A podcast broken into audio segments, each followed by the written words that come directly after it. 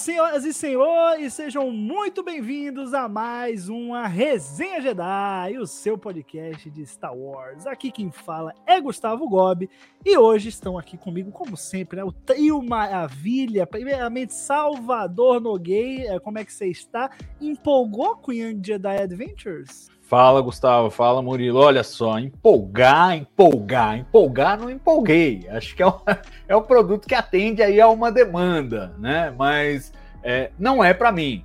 Não sendo para mim, olhando com os olhos de uma criança, eu achei bem bacaninha. Mas vamos, vamos discutir, destrinchar aí o que, que a gente viu desses primeiros episódios. Boa. E aqui com a gente um cara que é o público-alvo, né? Já que ele tem ali, pelo menos mentalmente, seis anos de idade. Murilo Vongo. Oh, e aí, Murilinho, tudo bem? Muito boa noite, muito boa noite, Salvador, Gus, gurizada que tá ouvindo aí. Cara, é assim, né? Dizer que eu empolguei, que eu fiquei de pé na cama, dando pirueta e chorando, eu, eu vou estar tá mentindo. Me alinho muito com o Salvador falou, não sou o público-alvo, apesar da ofensa gratuita do host do podcast. Mas Vamos comentar aí os detalhes dessa série Young Jedi aí durante a decorrência deste podcast. Muito bem. Pois é, senhoras e senhores. Young Jedi Adventures, a nova série animada Star Wars, que foi disponibilizada, ao menos os seus sete primeiros episódios, no Disney Plus, no May the 4th, né? O 4 de maio, o dia de Star Wars esse ano, mais conhecido como semana passada. Então estamos aqui para comentar essas primeiras aventuras dessa sériezinha fofinha, pichuquinha, que dá vontade de apertar e comprar uma pelúcia de cada um dos personagens. E aí eu quero saber de vocês, já vou de cara, né? Eu acho que a gente tem que entrar nesse ponto, que é Alta República.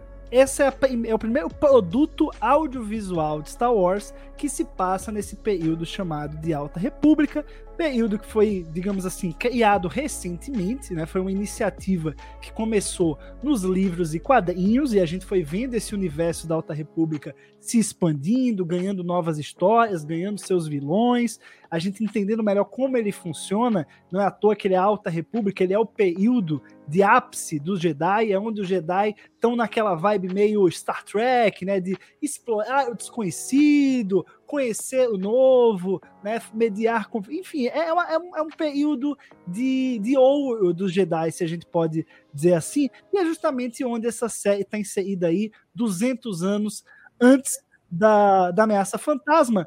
E que eu já vou começar falando que eu acho que casa muito bem com a proposta. Não casa, não, Salvador? É, eu acho exatamente isso, Gus. Acho que eles não podiam, de jeito nenhum, colocar colado ali na aliança na, na, ameaça fantasma, porque você ia ter a perspectiva de que esses Jedi fofinhos iam ser todos mortos na ordem 66. Isso é uma coisa que não dá. Por mais que os públicos sejam diferentes, a, a, eu imagino que eles projetem o seguinte: a molecadinha entra super jovem por Young Jedi Adventures e depois vai consumir os outros produtos de Star Wars, as outras animações e os filmes. E vai acabar chegando nessa situação em que os Jedi são exterminados. É, e não dá para ver os seus heróizinhos infantis serem exterminados. Já foi suficientemente pesado, por exemplo, e eu testemunhei isso, ver meu filho assistir The Clone Wars e assistir ao episódio 3 depois. Para ele foi um arraso, foi uma destruição completa da, das ilusões, porque eu já sabia o que estava vindo, mas ele não sabia, e além do que, depois de passar um, um, boas temporadas com, com os Jedi ali em, em, Clone Wars, você ter aquele impacto de ver todo mundo morrer é terrível, e o Anakin virar vilão e aquela coisa toda. Então, assim, é uma escolha sábia do ponto de vista de evitamos os traumas do período conhecido, vamos para esse período é, que ainda é inexplorado e que tem todas essas outras avenidas para explorar, essas outras premissas de história para explorar num ambiente mais pacífico. Porém, e aí é, é, uma coisa que eu quero ouvir vocês também, eu, eu fiquei com, com dúvida com esse material que a gente assistiu, né, os, os seis curtas e os, e os sete primeiros episódios, se essa série vai ter a capacidade de agregar alguma coisa ao universo, que não seja muito tangencial. Eu vi muito mais ela tentando introduzir alguns conceitos muito básicos de Star Wars para os novos fãs, então a coisa da força, quem são os Jedi, é, é, quem é um caçador de recompensas, quem é um pirata, é, umas coisas muito genéricas, o que é um holocron, é, coisas muito, muito, muito genéricas E eu não vi pro, pro fã das antigas que chegue aqui a essa série e fale: olha, poxa, tô descobrindo coisas novas sobre a, a Alta República. Tem alguma coisinha, você vai descobrir o planeta, Tenu, que eles ficam, você vai conhecer um planeta ou outro, mas ainda assim me parece muito periférico a, a história da galáxia como um todo para agregar valor. E aí eu fico me perguntando: é, é bom que não, não esteja colado ali no, nos eventos da, da, da, da Exalogia, enfim, do, do, da saga Skywalker, dos nove episódios e depois do, é, do, do, das minisséries, das séries lá, dos, dos, desenhos animados, mas ao mesmo tempo podia ser em qualquer outra época que não fosse essa, não necessariamente a Alta República. Até agora. Vocês têm expectativa de que isso mude? Essa é a vibe de vocês? Vocês sentiram como eu que agregou pouco ao que a gente é, a gente não sabia nada da Alta República, a minha sensação é continuamos não sabendo. Cara, eu acho que assim, no release oficial da série, ela fala que Young Jedi Adventures é a primeira série de Star Wars para preschoolers. Eles usam esse termo, preschoolers, não é nem infantil, não, preschoolers. Ou seja, a série, por natureza, ela vai ter esse viés mais educativo sobre o que é Star Wars, sobre os seus preceitos mais básicos, o que é que constitui o universo. Então, assim, eu acho que eles não têm essa obrigação. Eu acho que sim, seria muito legal se eles criassem alguma linha narrativa que de alguma forma se conecta com as aventuras da nova da Alta República, perdão. É, mas eu acho que não há uma obrigatoriedade, porque não precisa agradar o fã antigo, não é para o fã antigo, é para o fã antigo no máximo assistir junto com o filho, o filho gostar e ele não, ou com o neto, né? Ele gostar, o, o, filho ou o neto gostar, mas ele não, não precisa ser obrigado, sabe? Eu acho que eu acho que não existe essa obrigação. Lógico que seria muito legal ver coisas como a questão do, do farol, que é muito importante na, na narrativa da Alta República, mas não tem uma obrigação de mergulhar nisso, de, de se conectar, de se entranhar ao cânone. Eu já acho que o Yoda, fazendo o papel que ele faz na série, de um mentor, uma figura que está instruindo as crianças e que a criança que está assistindo vê nele um guia que é Star Wars no seu mais básico, né? É Luke e Obi-Wan no episódio 4, lá em 77. É, eu acho que isso já é suficiente. Ter ali o Yoda já tem a conexão suficiente com o universo, já cria o link necessário. E aí quero perguntar pro Murilo o que, é que ele acha disso e também, né, se essa Alta República vale a pena, tá, é, faz sentido que a história seja nela para você. Me alinho, me alinho completamente com o que, o, com o que tu falaste, Gustavo, porque se não fosse na Alta República, teria, como o Salvador falou, aquela melancolia de saber como tudo termina. Aqui a gente não tem essa melancolia, porque a gente está num período de paz, ao mesmo tempo que ela ela é antes das guerras, muito antes das guerras clônicas. Ela também não está naquele período de guerra com Sith, então tá tudo na mais perfeita paz. E, e, eu acho que esse tipo de postura de linha do tempo torna a série mais, mais a vibe dela mais para cima em alguns pontos de vista. Concordo também que ela não vai agregar nada ao cânone, porque como, como foi falado, ela é uma série para pessoas de crianças de 4 a 8 anos. Então ela não vai se aventurar em nenhuma grande história do canon Star Wars. Quando eu vi o primeiro episódio, eu criei uma expectativa da gente ver em tela mais de como era a formação dos Young Jedi lá. Também fugiu o nome, Gus, é com Y lá dos, os pré-Padawan, os... Younglings. Younglings, isso aí. De ver mais deles e, mas nem isso, porque é uma formação meio esquisita, né? Eles são meio largados, assim. Enfim, porque é uma série de, de para crianças de 4 a 8 anos. Eu cheguei à conclusão, e aí, dando um pouco das minhas primeiras impressões, a minha experiência não foi legal, porque não é feita para mim a série. A gente vê, por exemplo, em Star Trek, animações como Lower Decks, Prod, mas é diferente, conta histórias aqui não. Aqui é pra criança que nem fala ver, entendeu? Então, o surpreendente seria se eu tivesse tido uma boa experiência assistindo. A culpa. A, eu sou tipo aquele cara treinando relacionamento, sabe? A culpa não é da guria, é minha culpa. A culpa não é da série, a culpa é minha. Eu que tô na idade errada, eu que tô querendo ver um troço que não foi feito pra mim. Entendeu? Então, esse é, essa é a série. É os, é os Jedizinhos que são largados, entendeu? Eles não tem, eles saem por aí tocando a vida um monte de criança. O Yoda que já é velho na Alta República. Mas tudo bem, tudo bem. A série não é pra mim. Agora, vou fazer um parênteses. Fazer um parênteses aqui eu me sentiria mais à vontade se a série não fosse canon. Não fosse canon. Olha, putz, aí Entendeu? você. Eu, eu ia jogar essa pergunta para vocês justamente por isso, porque a gente tá discutindo o que ela não agrega. É. E aí a minha, a minha angústia é exatamente essa. poxa, ela, tudo bem, ela não agrega, mas ela é minimamente crível para ser não. canônica. E aí eu acho que ela tem algum, alguns problemas, realmente, eu, eu concordo com você, Murilo. Eu, eu talvez não tivesse feito ela, ela canônica. Só para concluir... O que, que você não gostou? Concluir, Gus, o, esse lance de não ser canônica, porque ela me parece realmente, ela tá, se eu quisesse elencar turmas de série Star Wars, ela tá muito mais pra turma de Visions que pra turma de Clone Wars, por exemplo, em termos de, de, de de como ela é produzida, porque parece tão meio cagante, não faz muito sentido aquele monte de criança tá zanzando pela galáxia atrás de pirata. E tudo bem, é uma série para crianças de 4 a 8 anos, não é para fazer sentido para mim. Agora, se tu vai se propor a ser uma série canônica, tu teria que respeitar alguns preceitos básicos de como funciona o universo Star Wars. Então tem esses ruídos que me incomoda como, entendeu, patrulheiro do cânone, mas também, entendeu? Aquela questão, é 4, 8 anos e o errado sou eu que tô vendo a série. Bom, mas aí eu, eu jogo a pergunta então, porque o que é que Young Jedi Adventures tem que não coaduna com um produto que seria cânone? Hora, hora do momento velho chato. Vai, Salvador Nogueira. Bom, eu sou super adequado para fazer esse momento. Porque eu sou velho e chato. Então tá, tá caindo. Mas olha só, eu acho o seguinte: é, eu não, eu não, para mim não gera ruído isso que o Murilo falou das crianças meio soltas lá, porque eu acho que a coisa dos younglings e a, e a, coisa dos Jedi já foi estabelecida assim.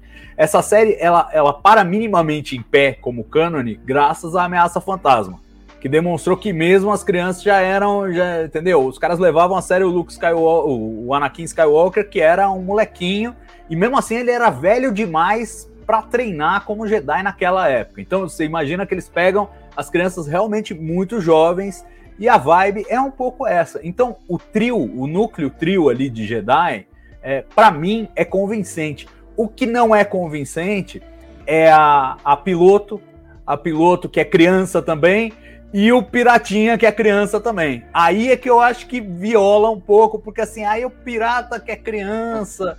A, a, a, e é engraçado que eles jogam, até aquela coisa de, de pendurar uma, uma lanterna no negócio, né? É, é expressão, jargão aí do, de roteirista, que é assim, quando o negócio é muito absurdo, você põe na, na boca dos personagens que é absurdo para deixar a audiência ciente. Ó, oh, nós também sabemos que é absurdo e tal, e, e, a gente tá fazendo mesmo assim. Então eles questionam, em vários episódios aparece, ah não, mas você é piloto. Os próprios Jedi falam pra, pra, pra Nash, não, mas você é piloto? Você é uma criança. E daí, vocês também são, ela fala.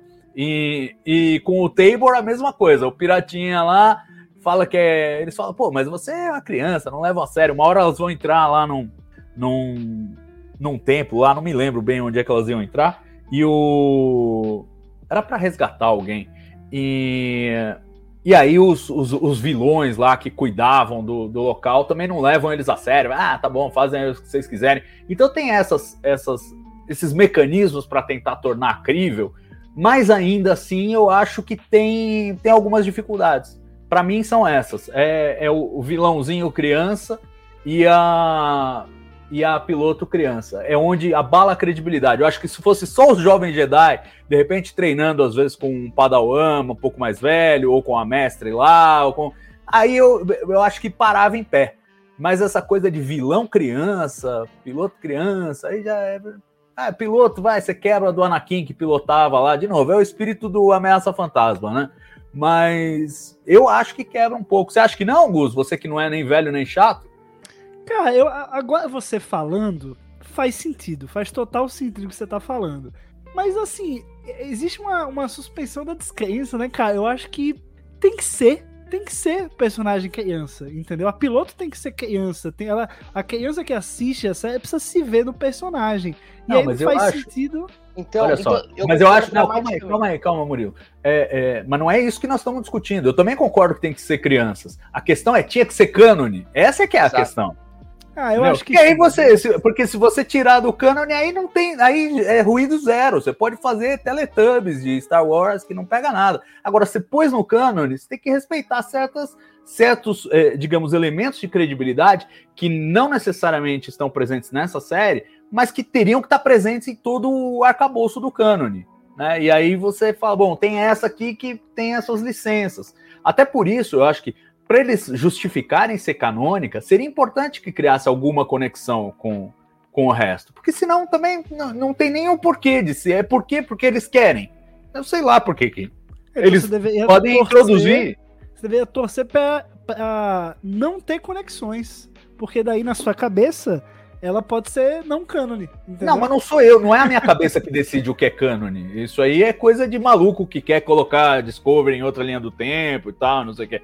É, eu, eu reconheço que o que o que a Lucasfilm diz que é cânone é cânone. Não tem, não é- não é- essa discussão não existe pra mim. Agora, o que eu posso discutir é a escolha deles de ter feito isso cânone. E, de novo, não acho que seja um pecado mortal, entendeu? Eu acho até que eles, eles tentaram, dentro dos limites da premissa, fazer o máximo possível para ser crível. E, e acho que conseguem em boa medida. Tem uma coisa ou outra, de novo, eles penduram a lanterna, você fala, ah, tá bom, entendi, e vamos em frente. Aí suspensão da descrença toca.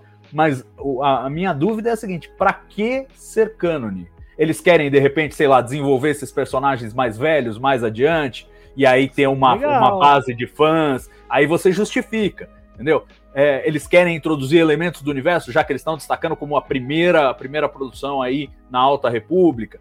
Isso também justifica. Até o momento, com o material que a gente viu, eu não enxerguei nada que justificasse. Mas pode ser que apareça mais à frente alguma coisa que você fale, ah, tá bom, então por conta desses elementos, valeu a pena a gente quebrar ali um pouquinho a, a, a nossa capacidade de, de acreditar e tudo bem, é cânone porque tem esses elementos legais. Do jeito que tá aqui, o que a gente viu até o momento não precisava ser. E não seria em detrimento da série não ser, nem do resto do universo. Agora, vamos ver mais pra frente, né? Murilo, você tem esse mesmo pensamento? Não, concordo integralmente, tanto que, que eu puxei a lenha. Porque eu acho assim, aliando muito com o que o Salvador falou, o que que tem de ganho nessa série ser canon? Nada. Não tem nada de ganho. As criancinhas de 5 anos vão falar, ah, por favor, vê Young Jedi porque é canon. Não vão falar isso. Ela não agrega nada de muito relevante pro canon. Então, assim, cara, como eu concordo com o Gus dramaticamente, tem que ser criança os vilões por questão de identificação. Então faz as crianças de vilão e tira do cânone, entendeu? Ganha-ganha. Ela não agrega, não agrega nada trazendo a série pro cânone. Aí tu, tu chuta o pau da barraca, como diz o Salvador, faz Teletubbies, faz, entendeu? Uh, toma e seus amigos, versão Star Wars, e vai ficar, vai ficar lindo. A questão é que eles forçam uma barra que não precisava ser forçada. Não tem ganho com isso. Ah, eu acho que isso já entra muito na seara do, do fã chato, entendeu? Já entra muito nessa seara. Eu vou estar fazendo aqui a, o advogado do diabo, porque eu acho que é importante esse tipo de produção ser cânone, cara. Eu acho que, pô, é, é um jeito de você validar o que aqueles produtores estão criando, o, o que está sendo construído na série, que a gente não sabe se pode acabar sendo aproveitado em uma outra série na mesma época. A gente sabe que vai ter outra série na mesma época, né? The Acolyte. Então, assim, vai que uma coisa ou outra é aproveitada, já cria essa conexão. E, assim, para essa galera que tá, vai entrar pro Star Wars através dessa série, e vai ter muita gente, muita criança entrando por essa série, é uma forma de você dizer, olha, esse universo aqui que você foi apresentado, ele continua depois, não é algo completamente desconexo. Então eu acho que é mais uma questão de, de respeito, de, de cuidado com a marca, de prezar por uma continuidade, que é algo importante, do que uma questão de, ah, porque tem uma criança pilotando a nave, é como é que criança pilota a nave. Pô, tá todo um monte de, de Jedizinho, pô, é bando superdotado, deixa os caras pilotar a nave, pô. O Anakin já tava lá pilotando, deixa ele pilotar aqui.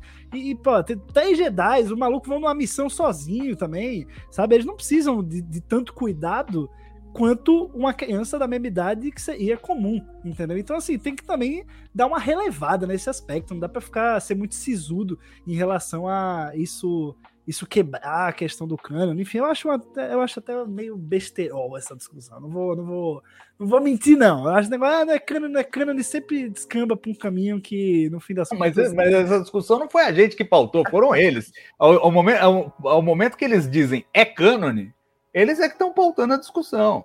E eu, e eu acho assim, eu vou ficar no meio do caminho entre vocês dois. O Murilo acha que não devia ser cânone, o Gustavo acha que devia ser cânone, e eu vou estar subjúdice. Porque até o momento eu não vi nada que justificasse ser cânone. Mas, como eu mencionei, tem algumas coisas que podem vir a acontecer que justificam. Que você fala, ah, tá bom, então se o, se o plano de jogo era esse, era chegar nisso, então tudo bem, beleza. Agora, se ficar na, no, no, que, no que foi, se, se o que a gente viu até agora for representativo da série inteira, poderia muito bem não ser e não, não teria prejuízo nenhum, eu acho. A gente só pode analisar o que a gente viu até agora, né? A gente só pode analisar sete episódios. Não, não podemos fazer futurologia. Até agora não apresentou nada que justifique.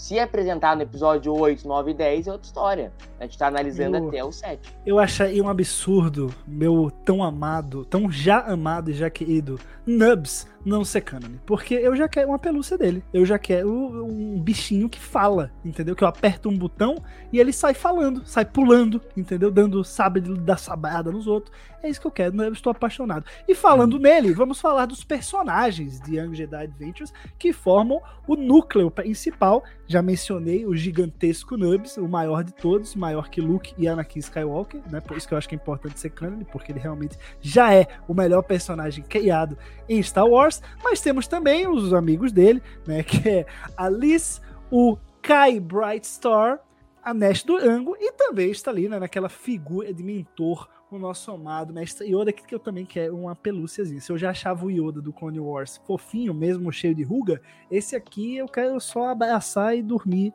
assim, bem encostadinho, sabe? Bem, muito fofinho, apertadinho. Enfim, para vocês, qual é o melhor personagem, qual cativou mais vocês, ou qual vocês acham que teve um papel mais relevante, é, enfim, que é que, qual deles que, que vocês querem comprar uma pelúciazinha? Vai, Moilo, começa você. Ah, se eu tivesse que comprar uma pelúcia, se, se a Disney Plus quiser mandar uma pelúcia pra mim aqui por estar tá, ser membro do Resenha Jedi, eu gostaria Alô, Bob Iger, hein? Vamos alô, mandando alô. aí. Bob Iger que ouve o Resenha. Ele tá ouvindo, é. Ele ouve o Resenha. Isso, ele fez my, aula my friend, Hey, my friend Bob Iger, this is Gustavo Gobi from Resenha Jedi. Send us gifts from Young Jedi Adventures. That's it, thank you. Vai, Elon. Isso aí. Eu quero uma pelúcia do Nub, entendeu? Dele porque eu concordo que ele, além de ser maior que Luke Skywalker, Anakin Skywalker, ele é o maior personagem inventado na teledramaturgia mundial. Entendeu? Maior que qualquer um. Qualquer um. Pega aí, Spock, Capitão Kirk, Han Solo, Luke Skywalker, entendeu? Don Corleone. É... Ah, e muito bem escrito, né? As falas dele melhores que as do Chewbacca. Isso aí. É uma coisa maravilhosa. Me cativou muito, entendeu? Me cativou tanto quanto essa série aí muito profunda que fala né, sobre a condição da existência humana. Grande nub, grande nub. E você, Salvador, você também está nubizado? Totalmente, Gus, totalmente. Ele é, eu, eu, eu, acho que não tem, não tem muita discussão e é engraçado que ele é feito para ser apaixonante assim e todo mundo compra. Eu, eu, eu cheguei aqui para falar que meu, eu amo Nubs muito, muito, muito. E aí você falou antes de mim e até o Murilo que é esse cara mais amargo, porque ele não pode parecer jovenzinho, ele não pode se dar ao, ao seu lado mais infantil, porque afinal de contas ele acabou de sair de lá e ele ainda não está preparado para voltar a, essa, a esse ambiente. Mas, mas se ele tivesse, não tivesse com o coração tão peludo quanto o, o próprio Nubs, ele também reconheceria que é um bichinho muito fofinho, muito querido e deve dar vontade de apertar mesmo.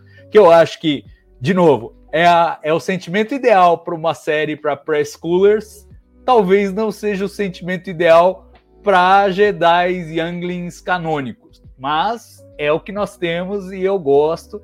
E eu gosto de todos os personagens, na verdade. Eu acho que nesse, nesse formato bem elementar, é, eles construíram de um jeito que cada personagem tem um traço, é, e não digo um traço de desenho, mas um traço de personalidade, que vai ajudar a explorar certos elementos claramente num, numa vibe educativa, né? Que a série tem essa proposta educativa de falar, olha, o que é o certo, o que é errado, trabalho em equipe e tal. Então, por exemplo, o fato da Liz adorar criaturas, todo tipo de bicho, né? E o Nub ser apaixonado por plantas, eu acho muito legal e já já mostrou a que veio isso, né? Nas histórias que eles, eles vão lá defender a floresta e tal é, a gente vê justificativas para essas escolhas.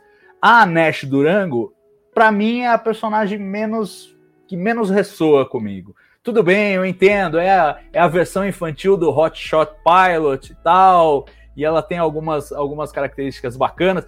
Ela é, é onde a minha suspensão da descrença fica um pouco abalada, porque é aí que tá, ela tem lá as duas mães dela, e as duas mães deixam, ah, faz aí o que você quiser e tal que é diferente dos Jedi que já são tirados das famílias desde pequenos e vão treinar lá com os outros Jedi. Tem essa autonomia, digamos, embutida no treinamento deles. Agora, de onde veio a Nash Durango, como ela tem essa liberdade, tem uma nave e tal, é, eu tenho certos questionamentos. E como personagem também, eu acho que ela é importante porque ela dá essa mobilidade para eles. E é legal ter uma personagem sem poderes Jedi, porque eu acho que criam, de novo, é uma coisa que ajuda a narrativa, mas em termos de credibilidade, ela, ela perde um pouquinho. O droidzinho dela também é fofinho. E, e, o, e, o, e o Kai Brightstar parece ser o, o protagonista, né? Ele é o, é o personagem central da série, acho. E é de onde a gente vai tirar as principais lições. Eu acho que a maioria das crianças vão acabar se identificando mais com ele, né? O Nubs com, com o, o cachorrinho, o bichinho de estimação que a criança possa ter, Exatamente. mas o, o, Cry Bright, o, o Kai Brightstar vai ser, vai ser a própria criança projetada é, no desenho. Eu gostei dele também, acho que aquela, aquele recheio de boas intenções que eles têm é, é, é, muito bacana e eu acho que, do ponto de vista educacional, a, a série é fantástica, ela é deliciosa. O que me surpreende, e aí eu, eu, eu fico até estranhando a reação do Murilo, é assim é, me surpreendeu como muito da linguagem de Star Wars e das sequências de ação de Star Wars se prestam a essas tramas. Então você vê eles navegando pelos campos de asteroide, fugindo da lesma que engole a nave, coisas que a gente viu em live action Star Wars e sempre comprou como e que se encaixam perfeitamente numa série infantil. Eu não sei se isso fala bem dessa série ou mal de Star Wars, mas, mas o fato é, orna perfeitamente. Eu não, não, não senti um ruído. Eu fiquei impressionado, na verdade, com a quantidade de clichês de Star Wars que são facilmente adaptáveis para essa série. E os personagens, claro, são os veículos. E eu gostei. O, destaque negativo mesmo vai para o Tabor. O Tabor, acho que, de novo, talvez como um, um adulto assistindo uma série de crianças, eu queria saber mais do Tabor. A Nash a gente descobriu, tem duas mães, tem a navezinha, tem não sei o que.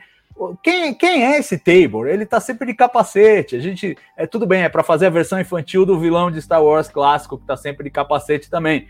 Mas quem é esse moleque? De onde ele veio? Por que, que ele tá fazendo isso? Ele tem pai, ele tem mãe. São coisas que eu gostaria de saber, até agora a gente não ficou sabendo. É, é um personagem que poderia ser muito bem trabalhado, mas eu tenho medo deles ficarem só nessa, nessa coisa do vilão recorrente e não trabalharem até o momento é, sentir falta de, de mais sobre o Tabor. E, Boa, e, cara. Gus, Fala aí, só posso complementar? Uh, eu, uma coisa que vocês não comentaram, mas eu acho muito legal, a criança se vê no personagem, ela se vê no menino negro. E eu acho isso uma coisa, uma, um fator muito importante, muito legal da série. O Gus pode me corrigir, porque o Gus é mais especialista em Star Wars que eu. Mas é o primeiro protagonista negro que a gente tem em Star Wars, de uma série ou de um filme, qualquer coisa? É, o, o, fim, o fim é. existe, né? Não, mas é a Rey a protagonista, né? A gente poderia dizer, enfim, não é, o debate não é Star esse. Wars é sobre Tails. Né? É. Né? Então o, o fim já estava lá. É, o Lando antes já tinha, né? É, perfeitamente ali, já tinha sido um dos protagonistas. Você tem o fim no trio principal, e agora você tem o Kai como o personagem principal do trio principal de personagens. Então você não tá 100% errado. Enfim, enfim, não era para gerar um debate, era só apontar que, tendo ou não tendo antes, não deixa de ser uma iniciativa legal de Young Jedi apresentar esse ponto. E a segunda questão ali, tocando o que o Salvador perguntou e tal. Cara, assim, ó, eu vou repetir, não é que a série seja ruim, eu acho a série muito boa, ela funciona, tá tudo redondinho. Só eu não sou o público-alvo da série. E não, não tem como obrigar. O estranho, eu acho que seria se eu me. Nossa, tivesse uma puta diversão assistindo a série. Essas cenas, por exemplo, do campo de asteroides, deles fugindo do troço, funciona. É as partes que eu mais gostei da série.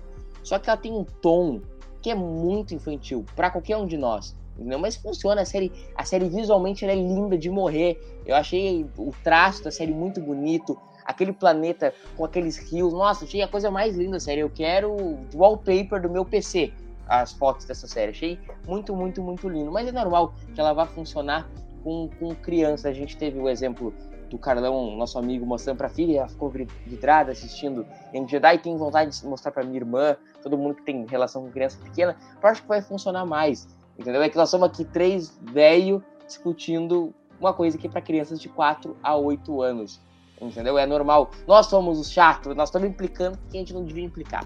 Cara, vamos agora. Quero saber de vocês o episódio favorito de vocês. Desses sete iniciais que a gente teve, que foram todos disponibilizados aí no meio da Fourth, logo de largada, a gente pôde vê-los todos né, numa tacada só. E a gente vai, a partir das próximas semanas, ter um episódio por semana, os quais a gente só vai cobrir daí fazer um novo episódio aqui do Resenha Jedi quando acabar. Mas desse primeiro lote de episódios, eu quero saber de vocês qual que apeteceu mais. Vocês, Salvador Nogueira. Puxa, olha, teve vários que eu achei bacanas e é interessante a gente apontar é, que cada episódio, na verdade, são duas histórias, né? Inclusive, eles têm diretores diferentes, roteiristas diferentes. Então, eu, eu não sei se você quer o episódio ou quer o segmento do episódio, mas de toda forma eu vou, eu vou dar um aqui indicando qual dos segmentos que eu, que eu me atraí mais.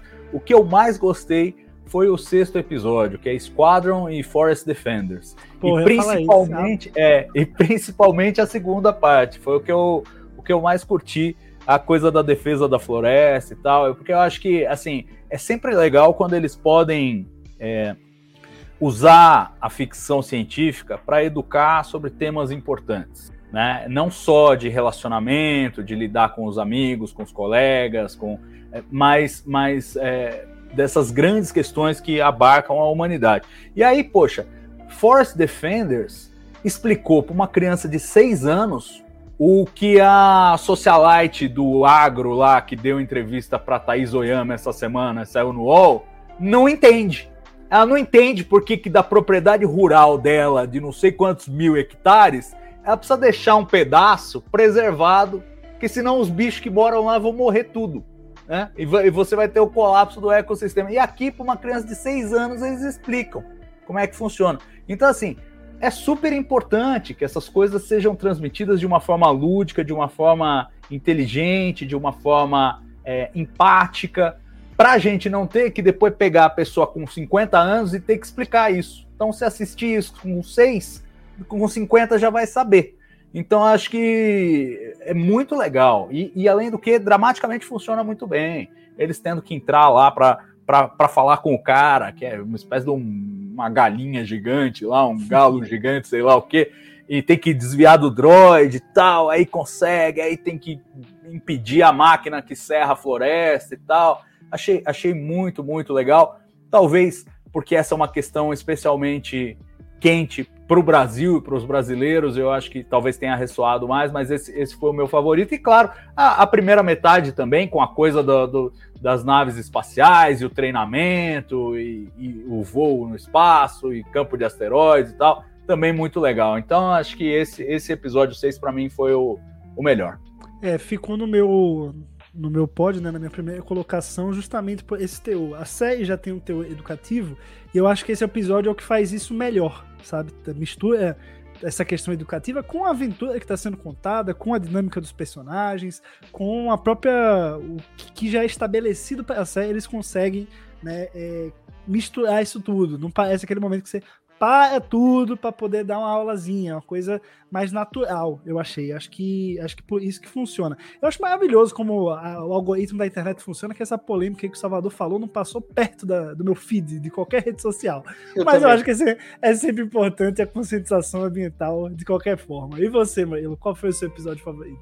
Eu gostei muito desse, porque eu acho que esse tipo de série é o tipo mais difícil de fazer, porque quando tem uma pessoa de 40 anos escrevendo séries para pessoas de 40 anos, ela sabe como funciona a mente de uma pessoa de 40 anos, porque ela é uma pessoa de 40 anos. Quando escreve para criança de 4 a 6 anos, não tem ninguém na sala de roteiristas de 4 a 8 anos contribuindo criativamente com a série. Então é muito fácil que caia, como o Gus falou, o momento aulinha do episódio, o momento lição do, do dia o momento recado da missão, entendeu? É muito mais fácil fazer isso do que fazer aqui, bem feito, conseguir explicar para a criança a mensagem do episódio sem ter um momento de explicação.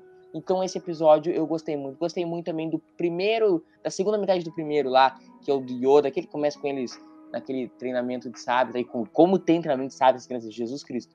Enfim, no final do episódio gostei muito da cena lá, a cena muito bonita, inclusive esteticamente, com aquele, com aquele céu estrelado do Yoda dando o sabre de é o primeiro sabre que ele teve, aí ele liga o sabre todo feliz e tal, e ele explica que uh, que ele perde o sabre, né? E o Yoda fala que foi uma escolha altruísta dele, que o altruísmo é parte do espírito Jedi. Achei muito Star Wars esse episódio, aquela cena. Então são esses os meus favoritos. É, deixa eu aproveitar que você mencionou esse episódio, Murilo. Eu achei uma coisa curiosa, eu fiquei pensando, de novo, é a cabeça do velho chato assistindo o negócio, pensando no cânone e tal, e não sei o quê.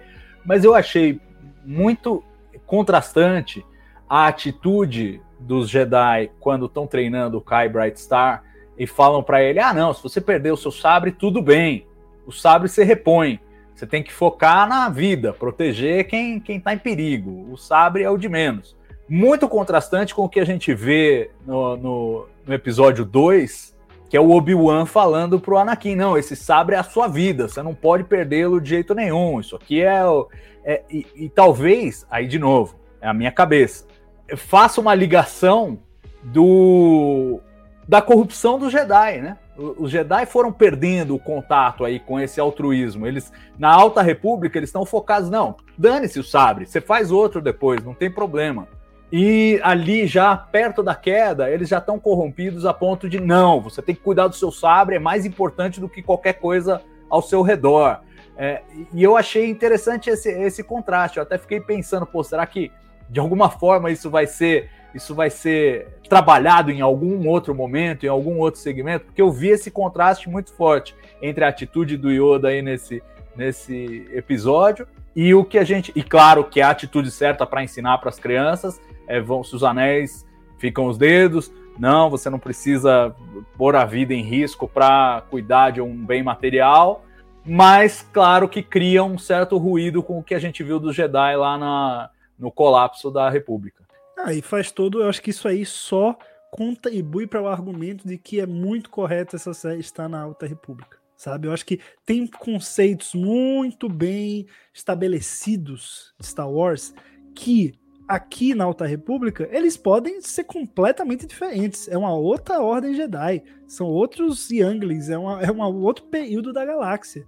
Então, assim, isso dá mais liberdade criativa também para quem está fazendo. Claro, vai ter a referência, vai, vão ter cenas muito similares aos originais, como você mesmo mencionou, Salvador, mas ao mesmo tempo você também abre a caixinha para pegar um pouco desses, desses conceitos que parecem skates em pedra e trabalhar eles de uma forma diferente, até mesmo subverter na medida do possível, assim. Então eu acho que esse exemplo que você deu, ele é muito ele é muito categórico assim e mostra muito bem é, isso e, enfim, tem outros casos também. Eu não acho que isso, novamente, né, não quero voltar ao assunto, mas não quebra cânone, gente. É, uma, é 200 anos antes, 200 anos. Se um ano acontece muita coisa na nossa vida, imagina é, em 200 anos.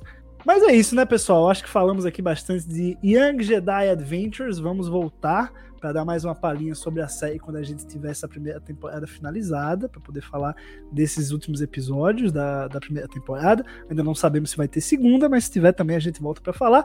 Claro, toda semana aqui o Resenha Jedi falando de Star Wars, uma das maiores franquias, a maior saga de todos os tempos. Obrigado, Salvador. Obrigado, Murilo, pelo papo, né? A gente aí que arduamente assistiu série infantil, né? Nem é pra gente, nem. Né? Eu, me, eu me, me diverti, não posso mentir, me diverti. Mas, né, aquela coisa, não é o Mandalorian, não é aquela coisa que a gente vai empolgar, que vai chegar aqui, né? Minha cabeça explodiu. Mas faz parte. É Star Wars, é canon, tá lá. E recomendamos aí que você também assista a esses episódios, a Young Jedi Adventures, né? Uma outra proposta, uma outra uh, vibe, mas que é igualmente Star Wars. Até a semana que vem. Tchau, tchau.